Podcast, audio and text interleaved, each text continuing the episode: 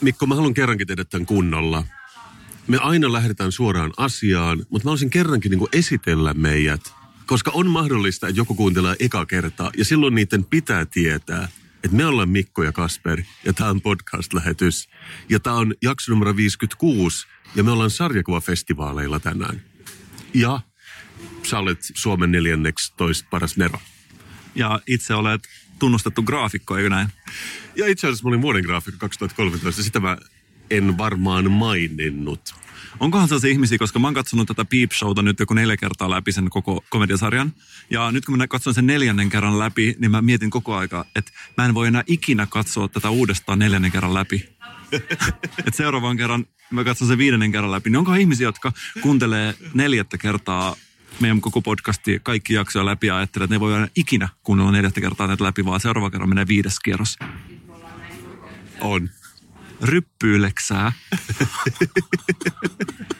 Onko tämä salolainen tervehdys? Ei, vaan tämä on kiroileva siililainaus. Ja mä en itse pukeudu ikinä tällaisiin teemaasuihin. Sä tiedät, mä oon vähän rajoittunut takakireen ja mä oon joskus pukeutunut Julius Caesariksi ala-asteella vappuna. Ja silloin oli juuri naimiaiset peruttu. Ja oli ainut, kuka oli pukeutunut ja koko päivän ajan kaikki kysyi, että mitä sulla on päällä. Ja mä ajattelin, että se on niin ilmiselvä, että mulla on laakerilehti seppele ja valkoinen kaapu. Et mä oon Julius Caesar tietysti. Mm-hmm. Mutta kukaan ei ymmärtänyt sitä ja mä olin tosiaan ainut, kuka oli pukeutunut ja siitä on jäänyt mulle tällainen trauma, että aina on naamiaiset, niin mun on todella vaikea heittäytyä siihen.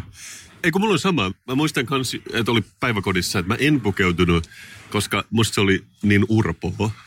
Mutta sit, siitä, siitäkin sai kuulla, että se on vaikea niin kun sulautua ja olla sulautumatta massaan yhtä kertaa. Mä oon nyt ratkaissut sen niin, että mulla on semmoinen oikein hyvä banaanipuku, minkä voin vaan vetää päälle. Ja sitten kun siihen kyllästyy viiden minuutin kuluttua, se ottaa pois ja on no, niin normaalisti. Mutta sen sijaan, mikä mua kiinnostaa, on tällainen teema puhuminen. Ja mä ajattelin haastaa itseni tänään ja myöskin kuulijat ehkä, mutta vähän eri tavalla puhumaan koko päivän kiroileva siili lainauksin.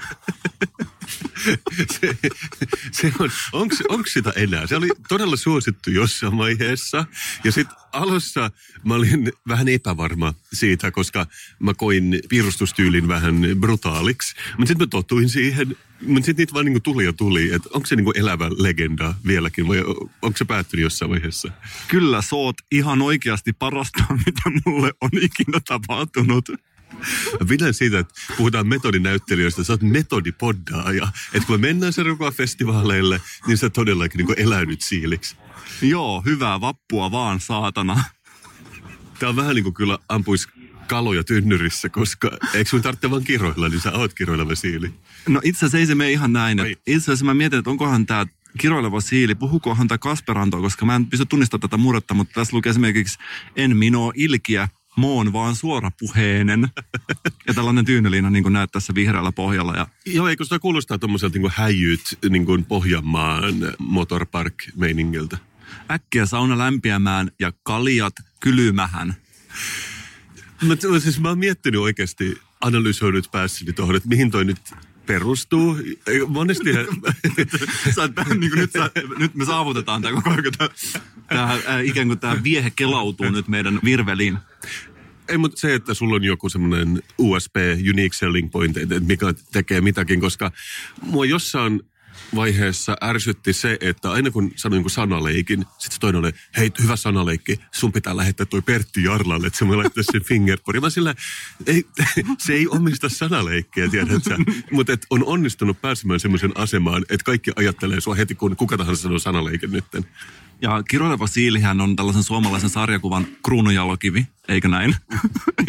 ja jotenkin mä ajattelin, että mä halusin törmätä täällä niin kuin vähintään yhteen Kiroileva siili tuotteeseen, mutta et musta tuntuu, että Kiroileva siili tuotteethan on se tämän koko jutun ydin ainakin nykyään. Että mä näin ainakin tuolla sivuilla oli sellaiset, näytti tällaiselta 94 koodatulta sivuilta, mutta siellä oli myynnissä esimerkiksi parkkikiekko ja Kiroileva siili ja siinä luki jotain, että no voi nyt helveetti ja oli siis tämä pysäköintikiekko ja tähän itse asiassa todistaa sen, että tämä ei voi olla kuollutta kiroileva siili-ilmiö, koska sä muistat tietysti itse, että Sipilän hallituksen norminpurkutalkoisiin kuului tämä pysäköintikiekon muotoilun vapauttaminen. Ja ilman tätä normin vapauttamista meillä ei olisi esimerkiksi kiroileva siili pysäköintikiekkoa, koska ne on tullut vasta muistaakseni joku puolitoista vuotta sitten, ehkä pari vuotta sitten, mutta tämä todistaa sen, että tämä on uusi tuote, ja tämä olisi ollut täysin laiton vielä muutama vuosi sitten. Joo, joo. Mä törmäsin samaan. Mä näin sen rautakaupassa niitä kuha pysäköi oikein niin, kuin, niin kuin kiekkoja.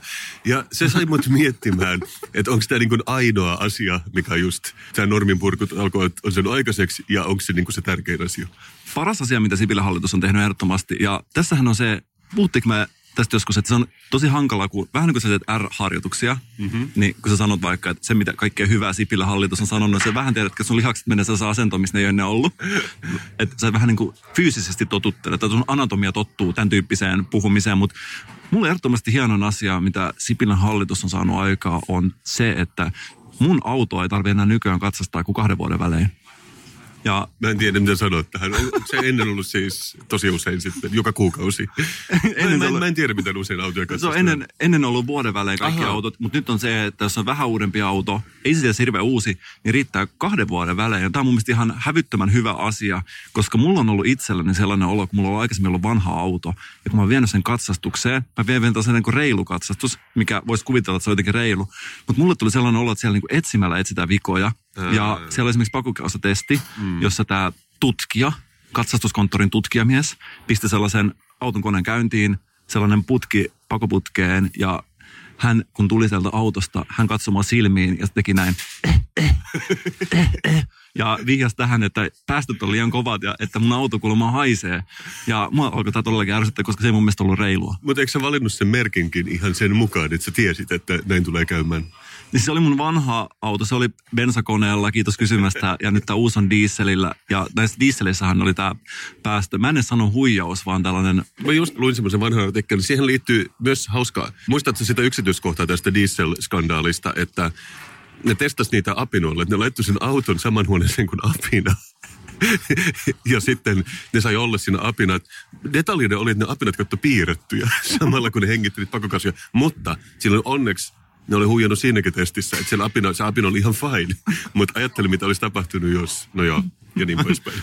Huijauksella monta tasoa, mutta nyt tässä on nyt se juttu, että kuvitellaan, että jossain vaiheessa, vaikka tulevaisuudessa meidän podcastin kuuleluvut romahtaa. Kuvitellaan, että me ei olla enää suosituvaa, me ollaan siellä niin top 10, mutta niin kuitenkin aika selvästi kärjestä. Mä en pysty kuvittelemaan tällaista. Mä veikkaan, että jossain vaiheessa, kun multa vaan voimat loppuu ja mä en yksinä jaksa kantaa tätä tilannetta, mä menen autotalliin, pistän oven kiinni ja kone tyhjäkäynnillä. Sehän on se vanha tapa ratkaista. ja, mutta koska sulla on tämä tietty automerkki, ei mitään ongelmaa. No siis hybridit on tässä tosi huonoja, koska sitten tietysti se vaan, auto vaan seisoo siellä tallissa sitten mitään.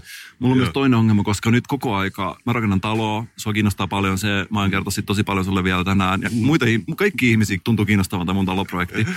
Mutta nyt on tällainen uusi säännös esimerkiksi, että autotalleihin pitää laittaa oma ilmanpoisto Okei. Ja tämä suututtaa mua siinä Aha. mielessä, koska se tarkoittaa sitä, että se maksaa tiedätkö, jotain kolme tonnia varmaan. Sinne pitää vetää joku putki. Mutta se pitää olla joku sähköinen tai niin kuin koneellinen ilmanvaihto. Se ei voi olla niin kuin reikä seinässä.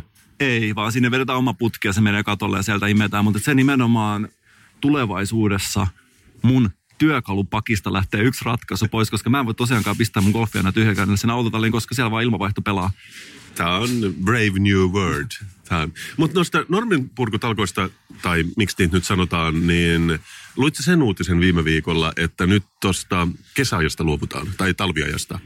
Onko siitä oikeasti luovuta? Siitähän on puhuttu ihan kaiken, mutta... Siis mulla on tämmöinen Guardian-artikkeli, jossa sanotaan, että the EU to recommend member states abolish daylight saving time. Eli ne on tehnyt jonkun tutkimuksen, 80 prosenttia kaikista eurooppalaisista, silloin siis tuhansia ihmisiä, sanoa, että me vihataan tätä kellojen siirtelyä. Ja sitten tässä lukee vielä, että niin kuin Suomi oli se, joka sai tämän tapahtuman, että torilla tavataan. Siellä oli joku, mä en muista nyt nimeä, mutta joku suomalainen europarlamentikko, joka otti tehtäväkseen tämän ja otti nimenomaan tästä tällaisen elämäprojektin ja haluaa jäädä ilmeisesti historiankirjoihin Joo, okei. Okay. Ja sitten itse asiassa myös sanotaan, että niin kuin Venäjä, Turkki ja Islanti on jo lopettanut tämän kellojen siirtelemisen. Et mä en tiedä, no mikä niistä ei vissiin kuulu EU-hun. Islanti? Mm, ehkä ei. No kuitenkin, mutta et noista pystyy päättämään. Mutta Siihen liittyy myös se, missä tässä artikkelissa ei puhuttu, että eikö Suomi kanssa halua siirtyä siihen Ruotsin aikavyöhykkeeseen, niin kuin Central European timeen. Niin tässä olisi tämä idea, että sitten kun kerran muutetaan tätä, niin muutetaan kunnolla. Niin, tai joku semmoinen, mä en tiedä, onko siitä mitään muuta hyötyä kuin että joku tämmöinen psykologinen siirtyminen länteen, koska eihän sillä käytännössä juurikaan mitään merkitystä. Tunti sinne tai tänne, tiedät sä? Mutta niin kuin mä itse aina olen sanonut, ikkuna auki Eurooppaan, että et mä oon kyllä ehdottomasti tämän puolella, että sehän tekisi meistä vähän, vähän enemmän ruotsalaisia ehkä. Joo, sulla on tämmöinen Raimo Ilaskivi pinssi ja, ja, ja toisessa hihassa tämmöinen pieni EU-pinssi. Niin mä ymmärrän kyllä, mitä sanoa. Mutta mä, mä oon miettinyt tätä, mulla ei ole niin hirveästi väliä, ihan ok. Se kesä-talvi-aikasiirtely, se on ok. Mutta mä oon miettinyt Suomen maanumeroa. Koska eikö se ole skandaali? 358. Tässä nyt oli kyse siitä, että tämä jotenkin viittaa tonne Itäblokkiin. Oliko tämä se? Tämä on se, mistä mä puhun. Mä oon kirjoittanut sulle vähän listan, että mitkä muiden eurooppalaisten maiden maanumerot on. Ruotsi 46, Saksa 49, Englanti 44, Sveitsi 41, Norja 47, Espanja 34. Mutta tiedätkö, kenellä on näitä kolme numeroisia maatunnoksia? Albanialla plus 355, Bulgarialla plus 359, Valko-Venäjä plus 375. Arva, kenellä on ykkönen. No. No Amerikalla tietenkin. Mä en tiedä. Onko tässä tämä jäljet johtavat vanha sanonta paikallaan nyt? Mä luulen, että ne on vähän niin kuin keksinyt sen puhelimen vai oliko se joku Alexander Graham Bell. Se on vähän sama kuin Lontoossahan on tämä Greenwichissa tämä observatorio, missä ne on keksinyt nämä meridiaanit, eli aikavyöhykkeet. Niin siellä on esimerkiksi vaan maalattu maahan semmoinen viiva, ja sitten se lukee, että tämä on nolla meridiaani. Ja se on vaan semmoinen joku talo, tiedät sä, 1700-luvulta. Että noinhan se yleensä tehdään. Että jos me nyt päätettäisiin, että me keksitään joku, että poddaamisen joku standardi, niin totta kai se niin kuin tapahtuisi meistä lähtien. Mutta jos me tässä podcastissa arvostellaan maita, mm. niin mehän arvostellaan ainoastaan maita niiden bruttokansantuotteen perusteella, koska me ei tietenkään arvostella niitä mitenkään mielikuvien tai joidenkin ennakkoluuleen perusteella, eikö niin? Me puhutaan vain bruttokansantuotteesta. Itä-Euroopassa BKT-luvut on hieman alempana, eikö näin? Mä luulisin, että näin on jo. Ja jos mietitään, että Suomi kuuluu tähän itäiseen alueeseen näiden maatunnusten osalta, ja jos mä profiloisin esimerkiksi sua, mm. millainen ihminen sä oot? Jos sulla on vaihtoehtona uusi Viking Grace, mm, mm. lähdetään Ruotsin ristelylle, Viking mm. Grace tai Viking Amorella, mm. ja tässä nyt tulee se catch. Tämä on niin vähän tällainen filosofinen kysymys. Viking Graceissa huonoin hytti, merenpinnan alapuolella ilman ikkunoita, vai Amorellan sviitti, niin kumman sä otat? Amorellan sviitti tietenkin. Aivan, eikö toisin sanottuna, eikö olisi parempi olla näiden kolme alkuisten maiden elittiä? Vähän niin kuin tällainen, tiedätkö, Itäblogin maista se, joihin aina vertaan nyt, tiedätkö, Aivan. näillä suomalaisilla. Menee vähän, vähän paremmin, että Euroviisuvoittoa, M95, mitä kaikkea Suomi on tehnyt, Joo. keksinyt matkapuhelimen. Hmm. Heijastimen kuulemma, mitä mä en voi uskoa milleen. Astian kuivauskaapin, mitä kaikki, LV-rehu. Sehän oli tämä, mistä Suoma... Se on tuota muurahaishappoa laitettu purkkiin. niin, Joo, niin, Arturi Iivari Virtanen, eikö vaan AIV-rehu? AIV-rehu, kyllä. Niin mä sanoisin, että mä oon ehkä mieluummin kanssa siellä Amorellan sviitissä. Mä oon ihmisenä sellainen. No, mutta tää on tosi hyvä, koska mä olin just pistämässä jotain, miksi niitä sanotaan kansalaisaloitetta pystyyn, mutta mut sä puhuit mut ympäri. Tää on se takia, minkä mä haluan tehdä podcastia sun kanssa. Mutta hei, meillä on tainnut tulla puhelu. Pitäisiköhän kuunnella? Onkohan siinä joku vanha tuttu? Hei Kasper ja Mikko. Etenkin Mikko. Rikpa se täällä soittelee. Kukkuluuruu. Mitä kuuluu? Huomaatte varmaan, että olen leikkisällä tuulella tänään. Se on siksi, että olen juonut siileläistä hangaviinia aamusta saakka. Ja nyt olen rupattelutuulella. Mutta asiaan. Hei Mikko, oletko ikinä miettinyt mikä hahmo olisit, jos olisit sarjakuvahahmo? Minä olen. Minusta sinä olisit ilman muuta Karvinen. Katsos kun se Karvinen muistuttaa tosi paljon sinua. Olette samalla tavalla niin raukeita ja mainioita. Vihaatko sinä Mikko maanantaita? Karvinen vihaa. Ja tykkäät varmasti myös lasagnesta. Ihan kuin Karvinen. Huomaatko nyt miten samanlaisia olette? Mutta tiedätkö Mikko, joskus en voi olla ajattelematta, että sinä olet niin kuin Karvinen, ja minä olen se lasanja. Ja sitten hotkit minua. Ahnaasti. Eikö olekin hassu ajatus? Ja hei, tiedätkö Mikko mikä sopii erityisen hyvin lasangen kanssa? Hanaviini. Näetkö nyt miten kaikki palaset lohsahtelevat paikoilleen, Karvis Mikko? Kaikki tämä ei voi olla pelkästään sattumaa.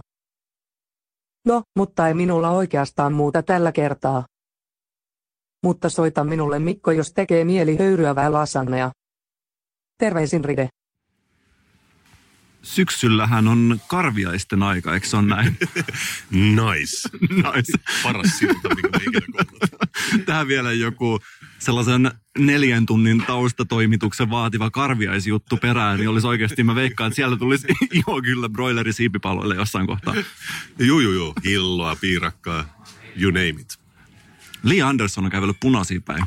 Toisaalta mä voin nähdä, että sen poliittinen vakaumus on punainen, että ehkä se on vaan niin kuin seiri, niin kuin kutsuu sitä luokseen. Mutta tuntuuko sulla siltä, että olisi vähän niin kuin vedetty mattojalkoja alta, koska me ihan vähän aikaa sitten nähtiin Lee, ja silloin ei ollut mitään viitteitä, että hän voisi tehdä tällaista. niin, mun on vaikea suhtautua kriittisesti näihin niin kuin Kasperi Mikkopodin vakkareihin. koska silloin hän vaikutti vielä ihan normaalilta. Hän oli hyvän tuulinen ihminen. Mä en olisi ikinä uskonut, että hän pystyy tekemään mitään tällaista. Hän oli kuulemma kävellyt punaisia päin ja sitä ennen istunut terassilla ja kuulemma hokenut V-alkuisia sanoja. Mist, mistä sä saat näitä faktoja? Onko tämä kirjoileva siilisarjakuvasta myös? Kyllä, mutta siis se, mikä mua tavallaan ihmetytti tässä, niin kuin ihan oikeastikin oli se, että no tietysti se, että miten jonkun ihmisen moraali voi olla noin jotenkin kuminauha, että se vaan venyy ja venyy. Silloin kun on esimerkiksi niin joku tällainen kuitenkin liikenne on tärkeä asia ja siis siellä kuolee ihmisiä päivittäin jossain päin maailmaa ainakin. Mm. Ja mä ihmettelin tätä, mutta siis äh, oli tällainen joku skandalilehti ja se lähde tässä oli jonkun lukijan lähettämä video. Mm, klassikko. Klassikko, mutta siis ihan oikeasti mieti, että on ihminen, joka näkee jonkun toisen ihmisen ylittämässä suojatietä niin, että punainen valo palaa. Ja mä ymmärrän senkin vielä, että jos tulee se ajatus teoksi, että hei, nyt minulla on mahdollisuus toimia tällaisen tietyn tyyppisen, niin kuin, ei nyt poliisina, mutta ehkä kuitenkin tärkeänä ihmisenä, ottaa puhelimen, kuvavideon, siihen johtaa, mutta siis se, että lähettää tämän eteenpäin, no, mun tekisi ihan oikeasti mieli nähdä tämä ihminen, mm. ottaa tällainen joku rapala uistin, vetää siihen ylähuuleen ja ripustaa roikkumaan just johonkin autotallin perälle ja kysyy muutama kysymys, koska mun mielestä toi on erikoista. Tai mun on vaikea kuvitella, että itse vaikka kävisi läpi sellaisten sattumuksia sarjan, että löytäisi kuvaamassa jotain. Aivan, aivan joo. Ja, ja mä tiedän, että sehän on niin tavallisempaa ja tavallisempaa. Ja just oli niitä Suomen lippuklovneja tuossa Rautatien torilla joskus viime vuonna, niin niillä oli myös joku juttu, että ne koko ajan kuvasi kaikkea. Ikään kuin, että tarttuisi jotain herkullista kameran sisään. Niin mun tekisi mieli tehdä tämmöinen niin testi oikeastaan, koska sähän oot Suomen 14 paras musikaalinen ero, niin me voitaisiin oikeastaan kokeilla, että mä kuvaan sua, kun sä kävelet päin punaisia. Mä voisin kokeilla lähettää sitä paikkoihin ja, ja katsoa, että, että saataisiko me tästä niin kuin jotain viraalia aikaiseksi. Mä rupesi nyt kiehtomaan tämä maailma samalla. Koska mä en valehtele sulle ja mä en voisi ikinä valehdella sulle. Mä oon kävellyt punaisia päin ja mä oon sellainen ihminen, jos mä näen tyhjän kadun ja punaisen valon, niin mä todellakin kävelen siitä yli. Ellei lapsia tai eläimiä on vieressä, koska mä en halua antaa huonoa esimerkkiä. Mm. Mulla on tietynlaisia antipatioita myös sellaisia niin kuin, äh, kansalaispoliisia vastaan. Ylen, yleensä vanhempi seniorikansalainen, joka on silleen stop-kansalainen, älä kävellä punaisia päin. Että, että minä kerron sinulle, että näin ei saa tehdä. Siinä voi oikeastaan niin kohottaa hartioita siinä vaiheessa. Ja nyt tulee shokkipaljastus. Minä olen ajanut pyörällä jalkakäytävällä. Mä rakastan polkupyöräilyä jalkakäytävällä. Ja vaikka mä olin 12-vuotias. Ja tämä on sellainen asia, että, että totta kai mä tiedän, että se on ihan järkyttävää, että on tällaisia ihmishirviöitä, mitkä tekee niin. Ja mä ajan silloin, mä sanon, että mä ajan maksimissaan kävelyvauhtia, koska mä ajan muutenkin hiljaa.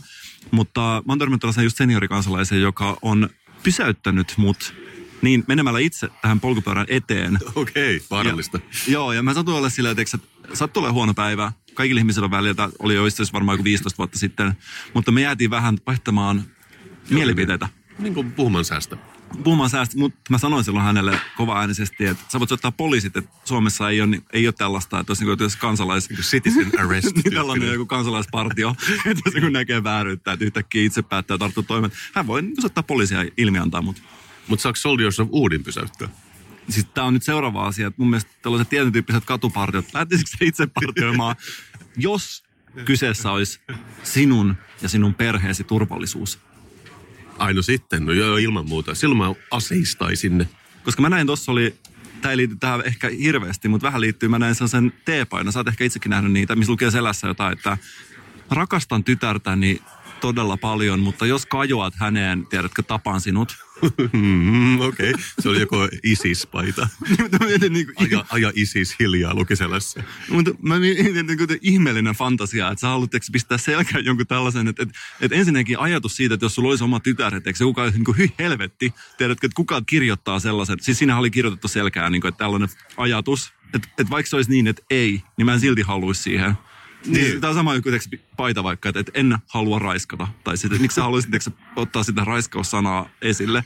Joo, mä, eikö mä luulen, että tämä on joku tämmöinen kunnia-fantasia, joka monesti jotkut tämmöiset nationalistishenkiset ihmiset haluaa liittää johonkin siihen islamilaiseen maailmaan, mutta sitten toisaalta se on käytännössä enemmän semmoista niin Amerikan syvä etelä meininki. Eikö siinä ole se etelävaltioiden lippu ja just tämän tyyppisiä teepaitoja. Se kuvasta tunnetaan sieltä. Et ne on vähän silleen tiedätkö, että ne kivasti paiskaa kättä siinä vaiheessa. Joo, ja siis ehkä tämä on, tämä kunnia-fantasia on jollain tavalla varmaan se, mitä tässä haetaan. Tähän väliin ihan täysin puskista, ei liity mihinkään. Mä näin sellaisen teepaidan, missä lukee, fuck, it's Monday, tomorrow. Tämä oli siis joku torstaina. no niin kuin ihan oikeasti. Oliko se semmoisen ison lihavan oranssin kissan päällä? ei ollut. Ei ollut siis minun päällä, kun katsoin peiliin. mutta, mutta tota, tämä ihan oikeasti tämä todellakin. Siis tämä just kun se, että mulla tartti tällainen syötti ja mä en ole päässyt. Mä oon oikeasti kaksi viikkoa ajatellut tätä. Aina kun tiedätkö liike pysähtyy. Fuck, it's Monday, tomorrow. Et mitä se tarkoittaa? Tarkoittaako se niin, että aika menee niin nopeasti, että taas tuntuu siltä niin kuin maanantai olisi huomenna? Mutta sehän on, että koska mä eikä kukaan muukaan täysjärkinen ihminen pidä maanantaista, niin tarkoittaako sitä itse asiassa sitä, että nyt on asiat tosi hyvin, että maanantai on vasta huomenna? Vai sitä, että se olisi kivempi, että se maanantai olisi ollut eilen? Mitä tämä tarkoittaa? ylipäätänsä kaikki nämä I hate Mondays-läpät, niin onko se niitäkin meemiä, että et, et ei, et, sä et vihaa maanantaita, vaan sä vihaat sun elämää. Siinä on point, oma pointtinsa tossakin. Ja sitten sit tulee tietysti Office Space, mistä sä oot puhunut. Sinä oli tämä Case of the Mondays, vai mitä se meni? Ja, joo, joo, somebody's got a case of the Mondays. Mun pitäisi ehkä katsoa se uudestaan silloin. Sama homma. Se on viihdyttävä. Joo. Voisi, että siinä voisi olla, pitäisikö meidän poddaina ottaa kotitehtäviä, koska ihmiset varmaan haluaisivat, että me tehtäisiin jotain tehtäviä tai vähän urauduttaisiin tämän podcastin eteen. Koska meillä on kuitenkin eliittikuuntelijat, niin ne myös niin ottaa mielellään niitä vastaan. Sitten mä olisin miettiä, niin kuin, että meidän kuulijat itse asiassa, sen mikä näyttäytyy heille rakkautena tätä podcastia kohtaa, itse asiassa vaan heidän itsekästä viihteen himoa jossain määrin. Toisaalta mä veikkaan, että jos me uhrauduttaisiin ja nähtäisiin kurjuutta tämän podcastin eteen, niin meidän kuulijat olisivat vaan tyytyväisiä, jos se korreloi sitä viihdearvon kanssa.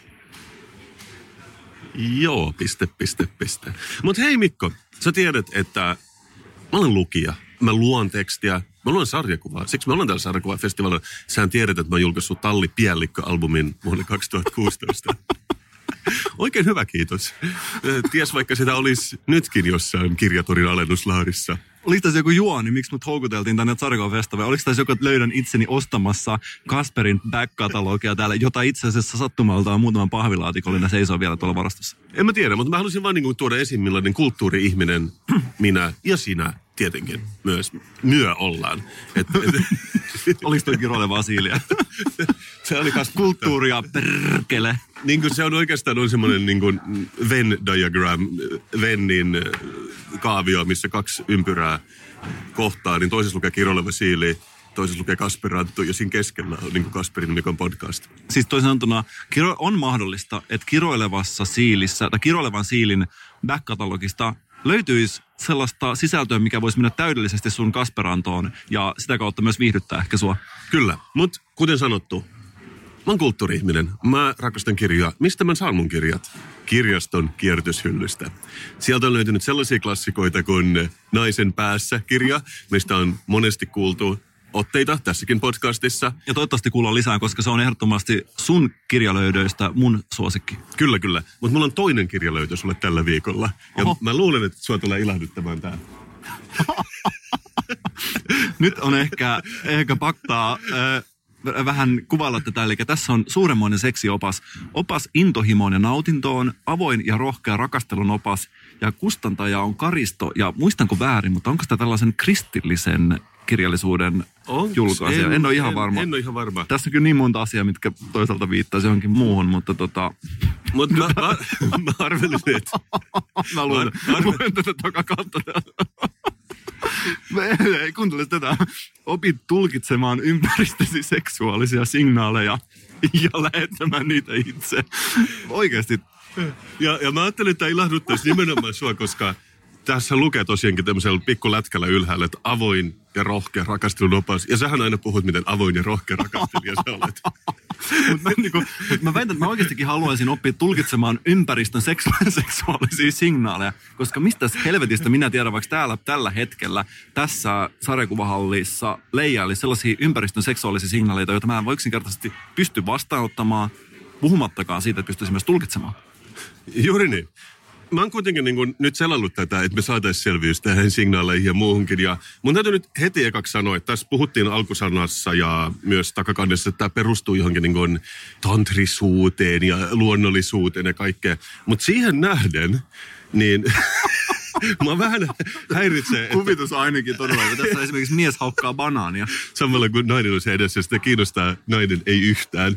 Mutta mut se, että jos tämä on niin luonnollinen ja, ja lempeä ja ihana, niin tällä naisella on todella isot muovirinnat. Ja mun mielestä se, se vie niin kuin pois vähän siitä luonnollisuudesta. Myös ne on molemmat vähän tämmöinen eineksen värisiä, koska tä- tätä on ilmeisesti niin kuin sävytetty vähän niin kuin oranssiksi koko tätä kirjaa. Paitsi välillä on mustavalkoista, koska tämä on kuitenkin taidetta.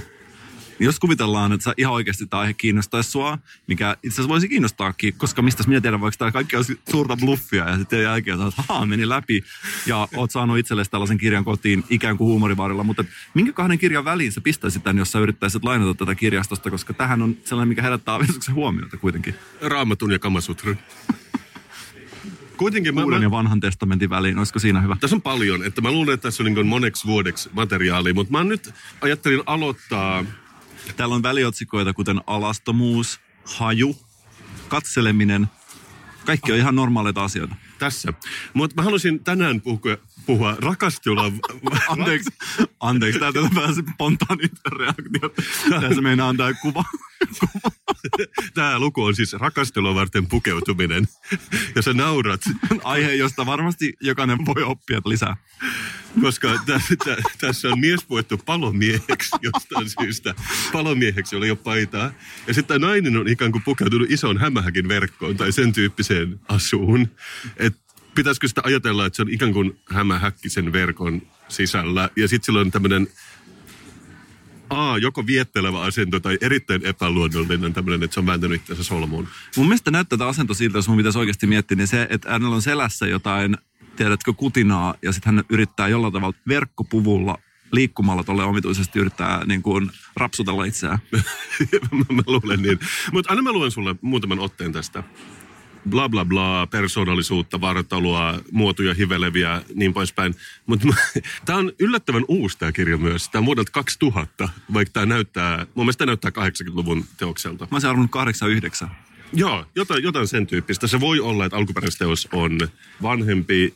Tämä on niin uusinta painos. First published in Great Britain in 2000. Eli tämä on niin melkein tullut saman tien Suomeen onneksi. Mutta tässä puhutaan esimerkiksi näin, että jos mies nauttii kumppaninsa alusvaatteiden tunnusta omalla ihollaan, ei ole reilua syyttää häntä aamiaispöydässä transvestiitiksi.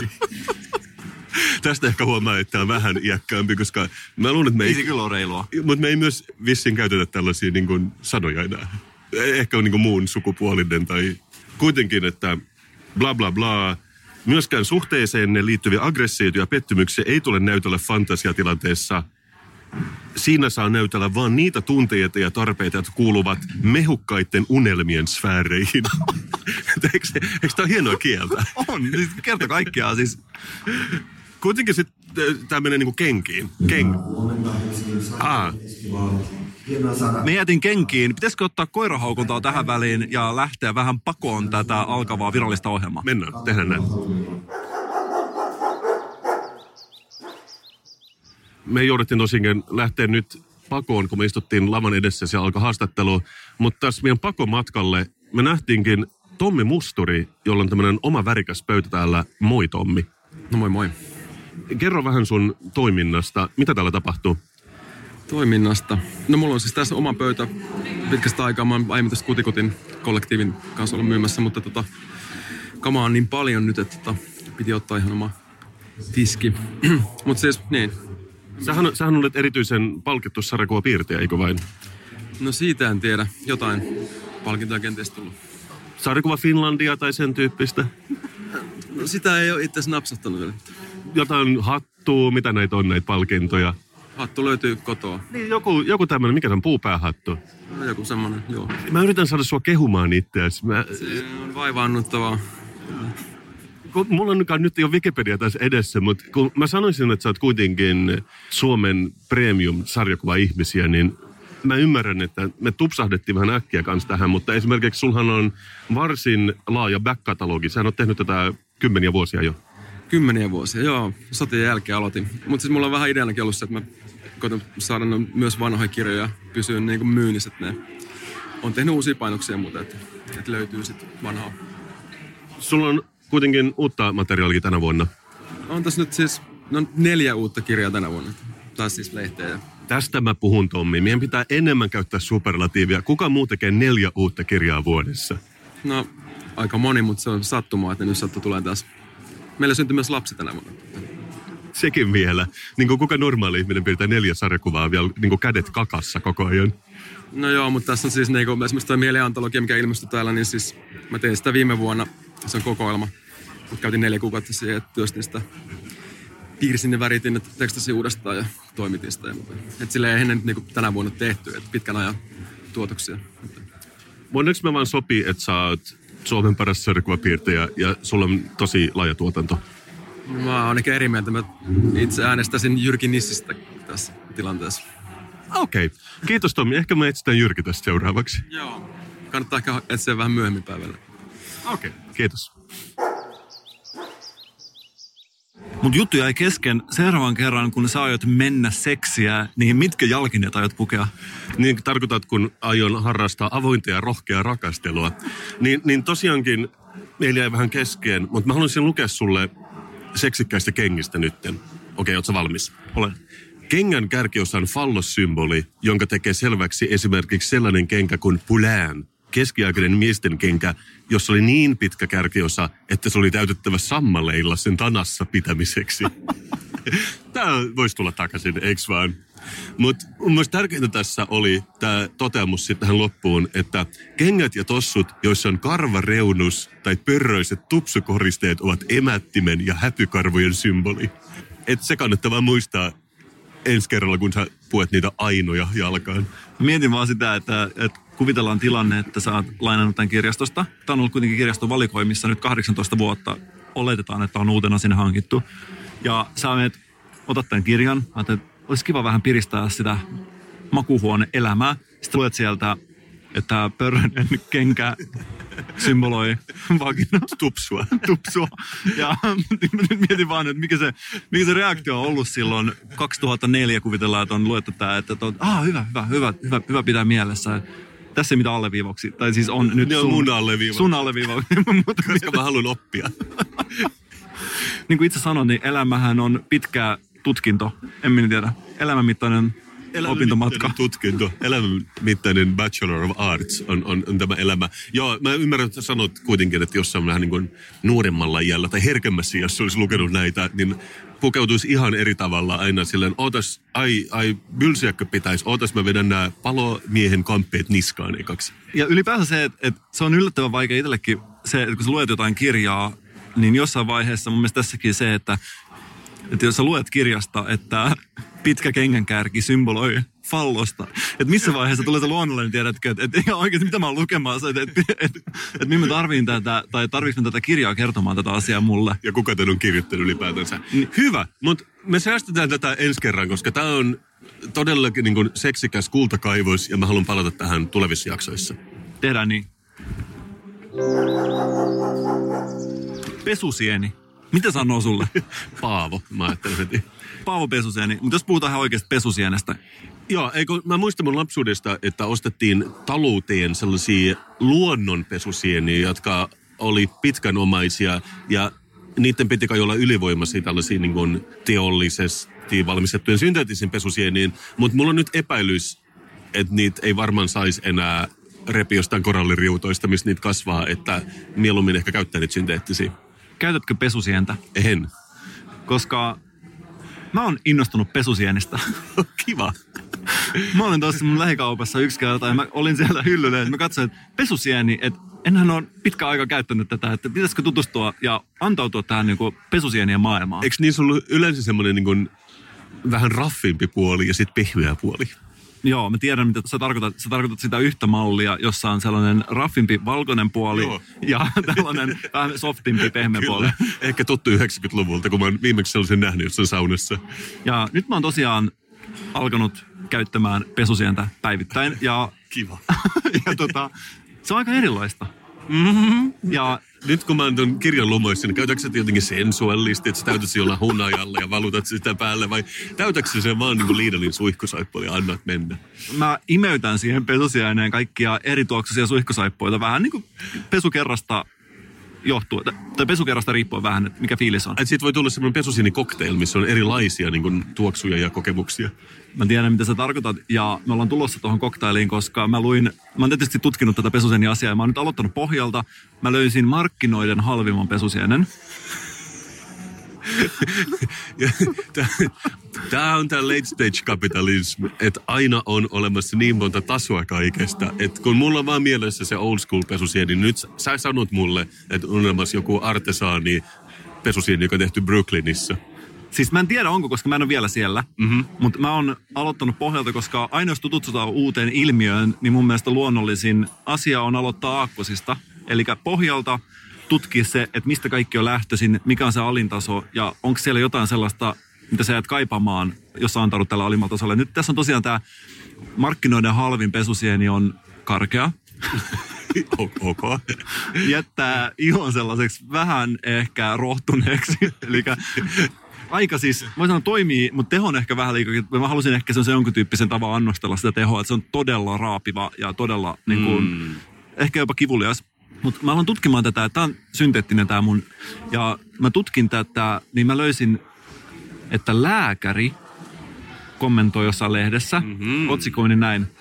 Lääkäri kommentoi, pesusientä ei tarvita. Okei. Okay.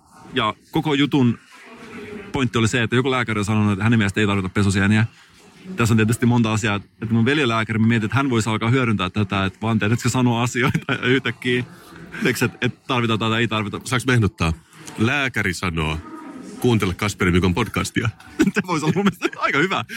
Se olisi itse asiassa hyvä saada sellainen lääkärin lausumana, että, että lääkäri suosittelee, että kannattaa kuunnella. joo, joo, joo, että se on niin kuin se olisi omenan. Yksi, yksi päivässä pitää lääkärin loitolla.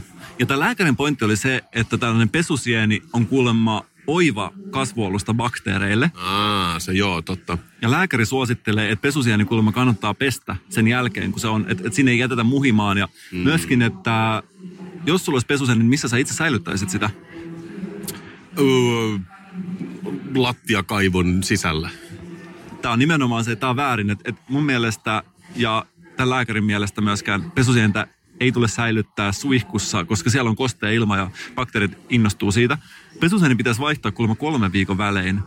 Ja jos mietit, että sulla on vaikkapa tällainen synteettinen muovi pesusieni, niin eikö se kuulostaa, että siinähän tulee kuitenkin sellainen tiiliskiven kokoinen määrä jätettä kerran kuukaudessa. Mutta onko tämä kuultu joltain pesusieniteollisuuden lobbarilta tämä niinku kolmen viikon suositus?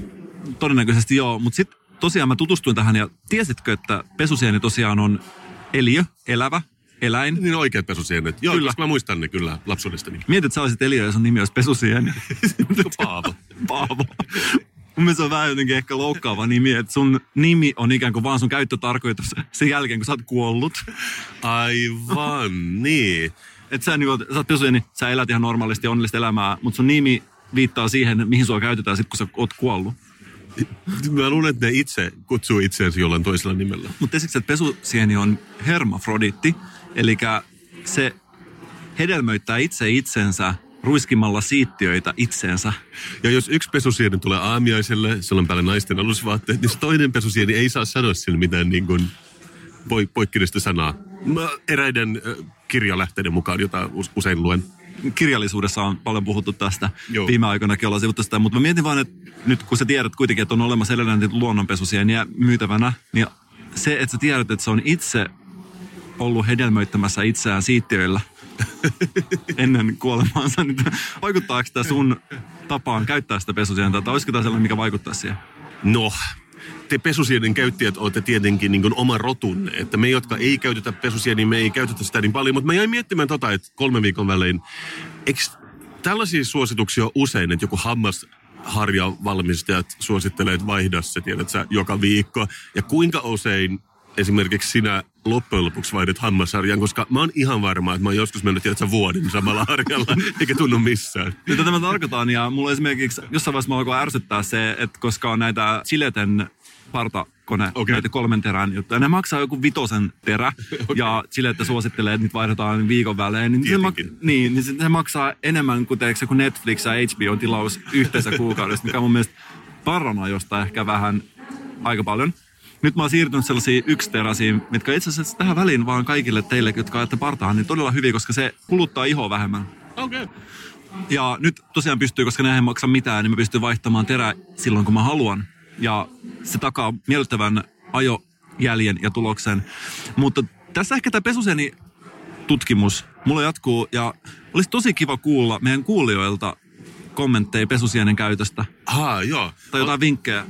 Kuten sanottu, alussa. Mä haluan tehdä nyt tämän kunnolla. Tämä on Kasperi Mikon podcast. Jos te liityitte niin kuin kuulijajoukkoon tässä vaiheessa, ei podcasteissa voi sanoa näin, se on enemmän niin kuin radiossa. Okay, Kuka alkaa kuuntelemaan podcasteista niin kuin loppu? Mutta ehkä kuvittelet, että joku kuuntelee sitä kotonaan ja hänelle tulee vieraita kylään ja hänellä on podcast pyörimässä ja tässä kohtaa vieraat astuvat sisään ja kysyy, mitä sinä kuuntelet? Joo, joo, aivan näin. Niin tämä on Kasperi Mikon podcast ja meillä on Facebook-ryhmä, jonka nimi on Kasper Mikko Suositun suositun podcast, ja, ja sinne me mielellään otetaan pieniä viestiä vastaan.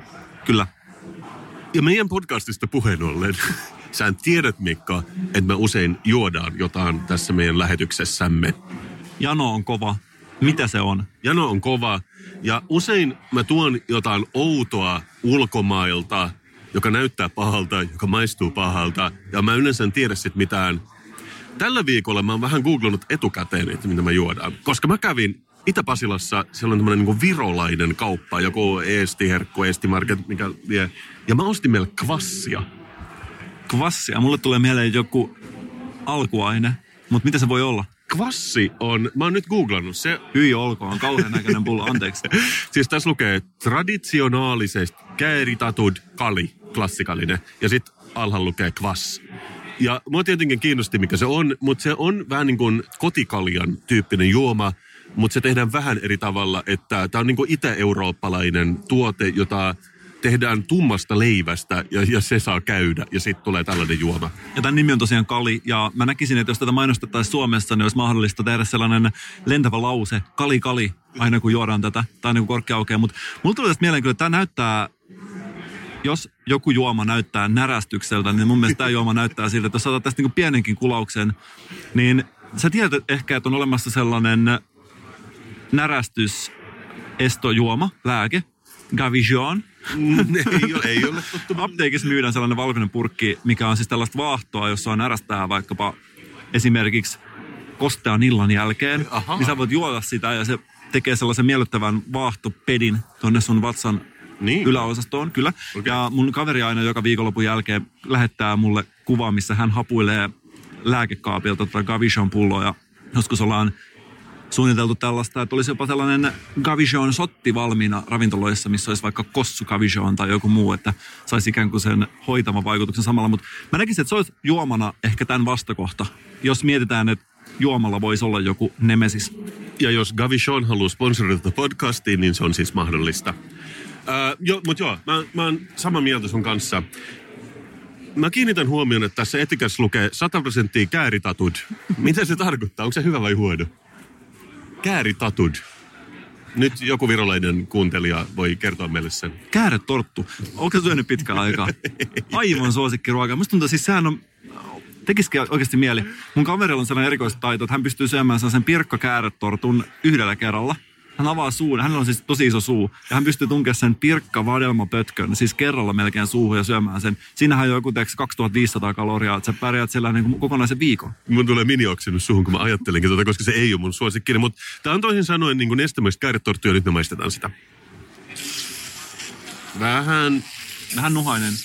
Joo, vähän tollainen niin kuin Löysä. Marsun henki pihisee tyyppinen avaaminen. Mutta mä en odottanutkaan hiilihappoa, koska onko kotikaljassa, on siinä vähän ehkä semmoista Tämä on niin kuin, ehkä joku 15-vuotias Marsu, mikä on todella vanha. haju. Yö. Siis se on oikeasti... Ruisleipä, joo, mallas. Joo, mutta siis se oikeasti haisee niin kuin eri tavalla kuin... Se haisee leivälle tosi Siis paljon. tää on siis... taas. Tässä vaan tiedoksi sinne koti, kotikatsomoihin, että tää on tota, tosi, tosiaan Kasperin kolvi osu tohon pullon suuhun nyt. Mutta se ei ole mitään uutta ja se ei estä juomasta. Ei.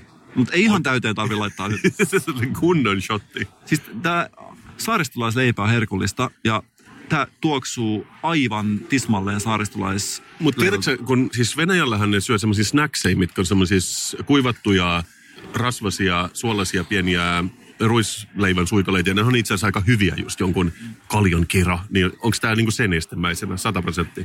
Tästä tulee mieleen sellaiset 90-luvun maalaishäät. Joo, mutta mut, mut myös niin saaristolaisleipä, siis tämä tää tuoksuu todella paljon sille. Siis mun mielestä on aivan täysin yksi yhteen. Mun hajureseptorit ei odota mitään muuta kuin saaristolaista. maistaa. Aika makea, vähän vetinen. Siis makeampaa kuin mitä luulin, mutta tässä on tietty semmoinen hapokkuus, joka kyllä niin kuin auttaa tätä menemään alas. Vähän tällainen kotikalja tulee mieleen myös.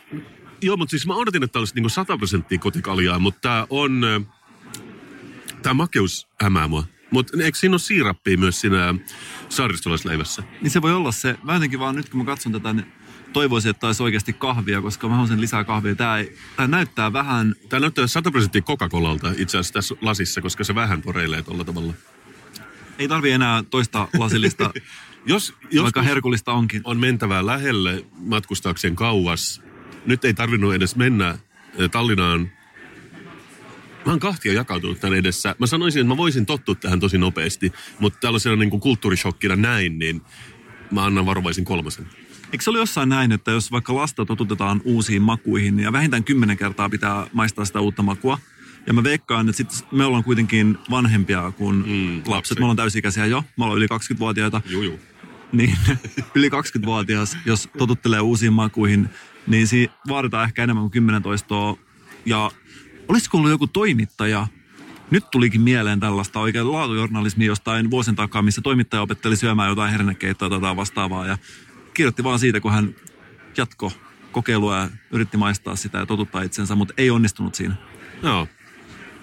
Hemmetti sentään. Siis jos joku sanoisi mulle, että tämä kali on, tämä kvassi siis on ää, joku erikoisolut, joka on nyt muotia. Mä olisin sillä, totta kai, joo, give it to me. Se olisi ehkä niin kuin muodikkaampi etikettikin. Mutta nyt, koska se on tämmöinen niin kuin perinnetuote, mikä ei ole ikään kuin muodissa, niin mä oon epäluuloinen.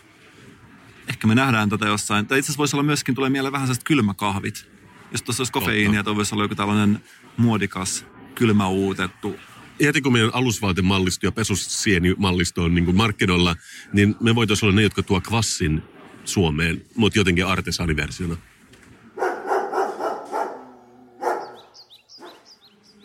Hei Mikko, onnenpäivä. Toinen ääniviesti. Kuunnellaan se. Hei Kasper ja Mikko. Sauli Naantalista täällä soittelee. Tuliko tämä siihen luontoiltaan? No ei tasan tainnut tulla. Hekoti hekoti. Mutta ei se mitään. Koska kuulin, että olette tällä viikolla sarjakuvafestivaaleilla. Sepä mukavaa. Tehän taidatte olla oikein sellaisia kylryyri-ihmisiä. kun käytte näissä mitä ihmeellisimmissä taideriennoissa. Saulihan ei juuri sarjakuvia lue. Mutta jos nyt kuitenkin pitäisi yksi mainita, niin olen aina ollut tyskästynyt Maisaan ja Kaarinaan. Hekoti hekoti. Siinä on kyllä kaksi mainiota leidiä. Itselläni hän on katsokaas nuorempi vaimo, niin en aina tiedä mitä kypsemmille rouville kuuluu. Mutta siksi onkin niin mukava kurkata sarjakuvan muodossa Maisan ja Kaarinan estottomaan maailmaan. On niin kiva lukea näistä aikuisista naisista, jotka tietävät mitä tahtovat. Ja on myös hyvä, että on sekä pitkää että pätkää sarjakuvarouvaa mistä valita. Jokaiselle jotakin.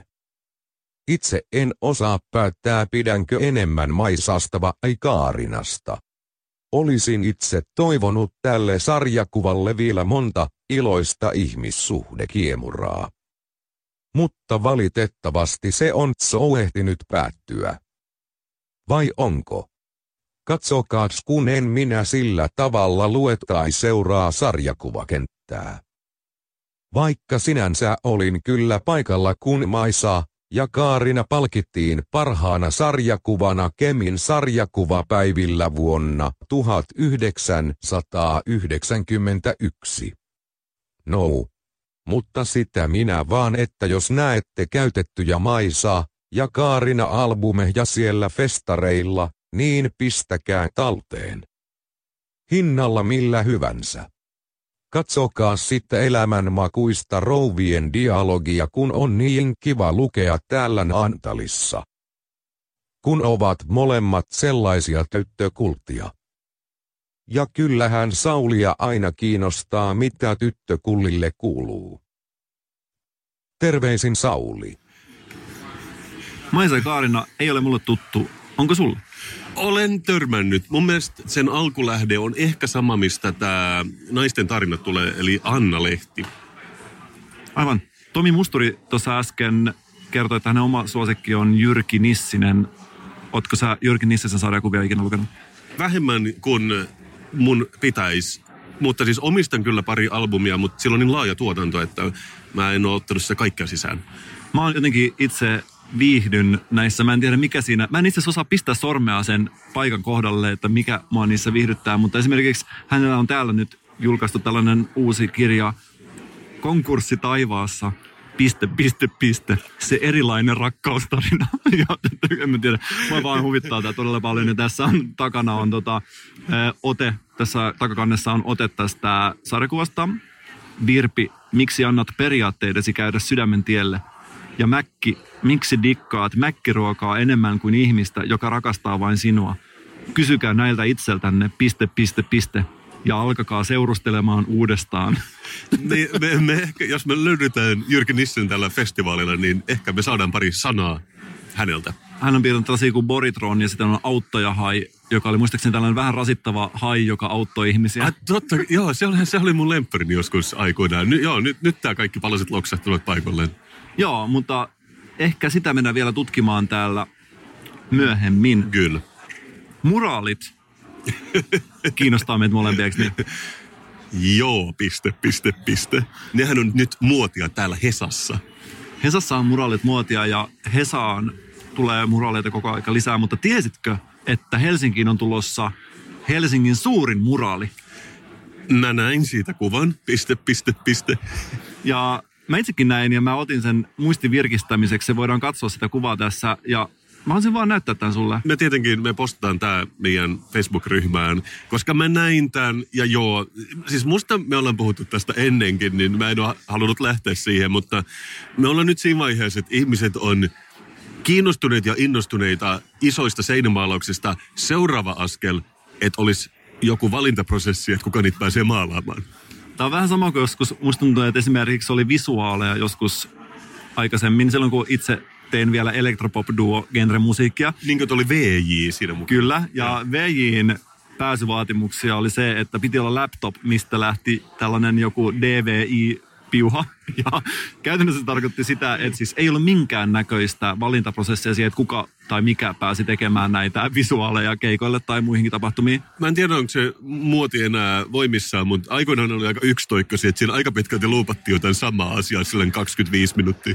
Ja mun mielestä se on niin parhaimmasta päästä, jos on joku tällainen pomppiva kolmio tai jotain muuta. Niin mä sanon, että se on niin kuin siihen aikaan oli tällainen niin VJ-kermaa.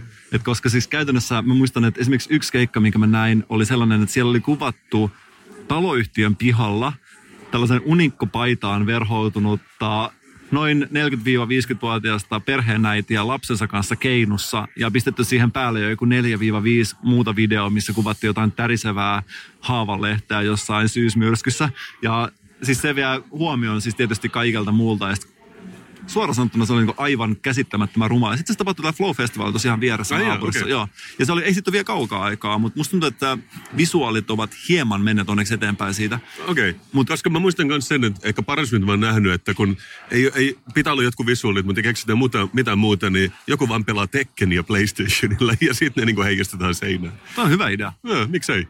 Miksei, mutta siis miten sä kuvailisit tätä? Esimerkiksi tässä muraalissa mun mielestä korostuu tämä asia, mistä me nyt puhutaan, koska tähän näyttää, väittäisin, että tämä näyttää Apocalyptica Plays Metallica with Four Cellos levyn kannelta. Mun ihan vähän. Koska tämä on äänimedia, mun pitää vähän selittää. Mä luin, mä näin jonkun linkin tästä, siis se on joku kalevalainen motiivi, joku Ainon syntymä. Ja tässä ei ole koko kuvaa tässä sun kuvassa, mutta se on siis kokonaisen pitkän omaisen kerrostalon peetyyn maalattu naishahmo, mutta jolla on ja ehkä siivet ja se on vähän eterinen ja utuinen. Siinä on vähän tuommoista niin kuin ainakin tässä luonnoksessa. Ja oliko siinä alhaalla vielä joku muna, josta se syntyy. Ja ää, no se tyyli on varmaan tyyli, joka monia puhuttelee, koska siinä on fotorealistisia elementtejä. Mutta mua häiritsi ehkä sen sellainen niin kuin ultranationalistinen sanoma, että mennään niin kuin Kalevalaan, että, että siitä kaikki suomalaiset tykkää. Itä-Pasilaan maalataan Helsingin suurin muraali, 34 metriä korkea. Kanadalainen muraalitaiteilija Lee Hillin Kalevala-teemainen teos. Lee Hillin oli lukenut vähän Kalevalaa ja siitä se ajatus sitten lähti. Ja siinä luki ihan oikeasti näin, että, että siitä se ajatus sitten lähti, oli niin kuin sitaatesta oli hänen lainaus. Ja hän oli tosiaan lukenut Kale, Kalevalaa ja siitä inspiroitunut. Aika yleisöä kosiskeleva. Mutta mut, toisaalta ehkä tämä on hyvä, jos me joskus, meillä tulee toimeksianto, että maalat, maalatkaa Kasperi Mikko muraali Kanadaan. Me voitaisiin käydä läpi vähän jotain, mä en tiedä mikä on Kanadan kansallisepos, mutta ehkä sielläkin on jotain natiivi amerikkalaisia, niin jotain vähän niin kuin toteemia jonkun talon päätyyn. Jos mulla annettaisiin sellainen 34 metriä kertaa 10 metriä alue ja vapaat kädet, niin kyllä mä sen täyttäisin. Että tosi vaikea olisi sanoa siinä kohtaa, että ei kiitos. Joo, todellakin, että sehän on kuitenkin silmän ilo meille tavallisille suomalaisille. Joskus meillä oli tällainen diili, mä en tiedä saako sit sanoa, mutta ehkä sit saa sanoa joku ö, Image-lehden kanssa joskus 1800-luvulla, että mun yhtyeelle tarjottiin niinku tällainen jotain vastineeksi jostain, mä en muista mistä, niinku ilmainen sivun mainos. Ja mä ehdotin siihen, että, että siinä olisi vaan lukenut Mikko. Mutta tuo on hyvä, koska yksi ruotsalainen taiteilija on tehnyt ton, silloin kun oli vielä puhelinluetteloita 90-luvulla, niin ilmeisesti Tukholman seudulla oli tapana, että joku taiteilija teki joko vuosi siihen joku kannen, koska se meni jokaisen kotiin, että se oli hyvin niin kuin haluttu paikka. Ja sitten yksi taiteilija, mä en nyt vaan muista sitä nimeä, se kirjoitti vaan niin kuin isolla helvetillä nimensä ja puhelinnumeronsa siihen niin kuin kanteen.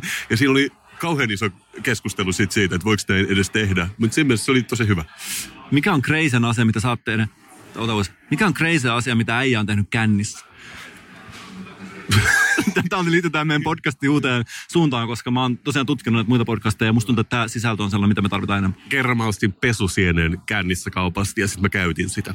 Mä oon kerran humalassa tilannut tällaisen yrityksen vuosikertomuksen kotiin kaksi kappaletta 2016 ja 2017.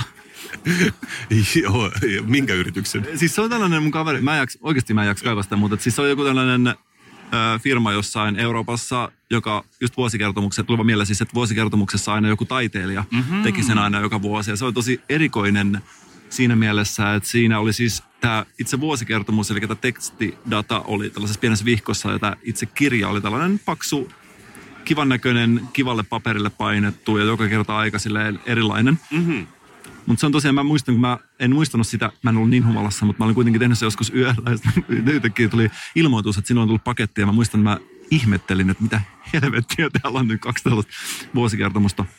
Mutta takaisin itse asiaan. Tilanne on kuitenkin se, että meidän on pakko myöntää, että Helsinkiin on tulossa vielä lisää muraaleja ja me ei voida sitä estää. Ei, mutta me toivotaan tietenkin muraalirikasta kaupunkia, mutta me halutaan vaan, me ollaan maltin ystäviä. Me ollaan niin tolkun ja maltin ystäviä. Me sanotaan, itse peräänkuulutaan ehkä vähän enemmän abstraktiutta. Sen ei aina tarvitse esittää mitään. Ja jos on idea muraalista 34 metriä kertaa 10 metriä muraaliteoksesta seinässä, joskus kauneimmat muraalit voi löytyä meidän sydämestä. No näinhän se on. No niin, me tultiin nyt tähän äh, toiseen ulottuvuuteen, eli mikä on Zinfest, pienlehti alueelle, mikä on yllättävän iso tänä vuonna. Täällä on varmaan niin kuin satoja ihmisiä, jotka myy tällaisia itse kopioituja asioitaan. Ja mä oon yllättynyt tämän kulttuurin niin elossa. Mutta sitten me nähtiin Roju, eli Johanna Rojola. Moi, mitä sä teet täällä? Mä pidän täällä Femidistroa. Anteeksi, mikä? Femidistro. Se on feministisen sarjakuvatoiminnan tällainen yhteispöytä, johon kaikki, jotka tekee tällaisia feministishenkisiä jotain omakustanteita, niin voi tuoda tänne myyntiin niitä. Me kierretään eri tapahtumissa. Miten sä oot löytänyt kaikki nämä feministiset taiteilijat? Onko sulla joku... Äh, Oot sä niin kuin semmoinen niin hunajaansa, että ihmiset vaan niin kuin kerääntyy sun ympärille ja sitten rupeaa tekemään sarjakuvia, kun ne näkee sut? Oisinpa. Se olisi maailman siisteintä. Mä en ilmoiteltu meidän verkostolla niin kuin Niin sulla on, sulla on oma verkosto. Ei, kun ei se on mun, vaan siis se on meidän. on meitä enemmän kuin mä. Vaikka tietysti nyt just se voi näyttää siltä, että vaan mä, koska mä lupasin ottaa tämän aamuvuoron. niin tota, niin siis... Mä, mä mainostan vähän teidän verkostoa, jos äh, meidän kuuntelijoista joku on kiinnostunut. Niin, se on sellainen kuin feministinen sarjakuvatoiminta. Ja varmaan helpoiten pääsee niin kuin jotenkin kärryille, että mitä me tehdään. Niin meillä on Facebook-sivu, joka päivittyy kaikista useimmin. Ihan feministinen sarjakuvatoiminta. Me haluttiin sellainen nimi, mikä kuulostaa komiteamietinnöltä. Mutta sitten me vähän kyllästyttiin siihen, niin sitten nyt se nimi on vaan Femsk. Me puhutaan Femskistä. Sitten meillä on blogi, joka päivittyy tosi harvoin, nyt sitä ei kannata ehkä seuraa. Mutta Insta ja Facebook on parhaat. Jos sun pitäisi valita nyt kaikkein feministisin sarjakuva näistä, mitä sulla on tässä pöydässä, niin mikä se näistä olisi? On kyllä musta aika hyvä, vaikka mä nyt vähän kehunkin itteeni tai meidän, meidän tätä porukkaa. Ah. niin tää, tää Girl Gang Encyclopedia, koska tässä on niinku semmonen, siinä on viide, viidestä eri maasta eri maalaisia, tämmöisiä feministisiä sarjisryhmiä ja Toi oli semmoinen meidän yhteishanke, mi- minkä kanssa me mentiin Angulemeen. Tuossa on sitten Chicagosta ja Englannista ja sitten tämä meidän porukka ja jotain muita. Ja, Ja referenssina Angoulême on siis iso eurooppalainen sarjakuvafestivaali, joka pidetään Ranskassa. joo, juuri näin. Ja sitten toi on nyt niinku viimeinen kappale itse asiassa, mitä sä siinä lehteilet. Että me ollaan myyty ne kaikki loppuun. Mutta se, mitä tästä seurasi, kun mä ajattelin etukäteen, että no joo, että viisi eri maalaista feminististä sarjisryhmää, että ne varmaan kaikki tekee ihan samaa juttua, että mitä järkeä tehdä tämmöinen antologia.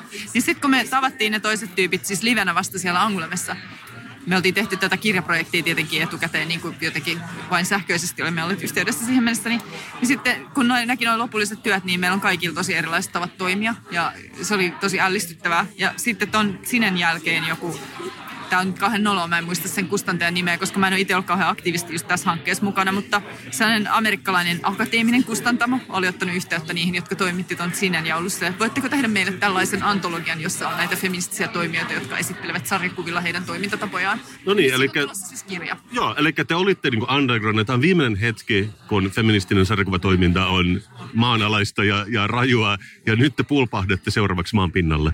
Mulla oli kyllä vähän sellainen tunne jotenkin, kun mä kiertelin täällä tänä vuonna, että, tai no ehkä jo parin vuonna tästä Cinefestis varsinkin on ollut sellainen olo, että ehkä niin kuin my job here is done, koska okay. puolet porukasta on tosi niin kuin, jotenkin tällaisia queerejä ja tosi feministisiä ja täällä on ihan mahtavia juttuja. Hyvä, ei tarvitse tulla ensi vuonna siis tänne, ainakaan sun. Joo, mä otan Tallinnan risteilyssä tälle viikonlopulle. Hyvä, kiitos Roju. Ei tarvitse keksiä itse mitään sanottavaa, jos tietää, mitä kiroileva siili olisi vastaavassa tilanteessa sanonut.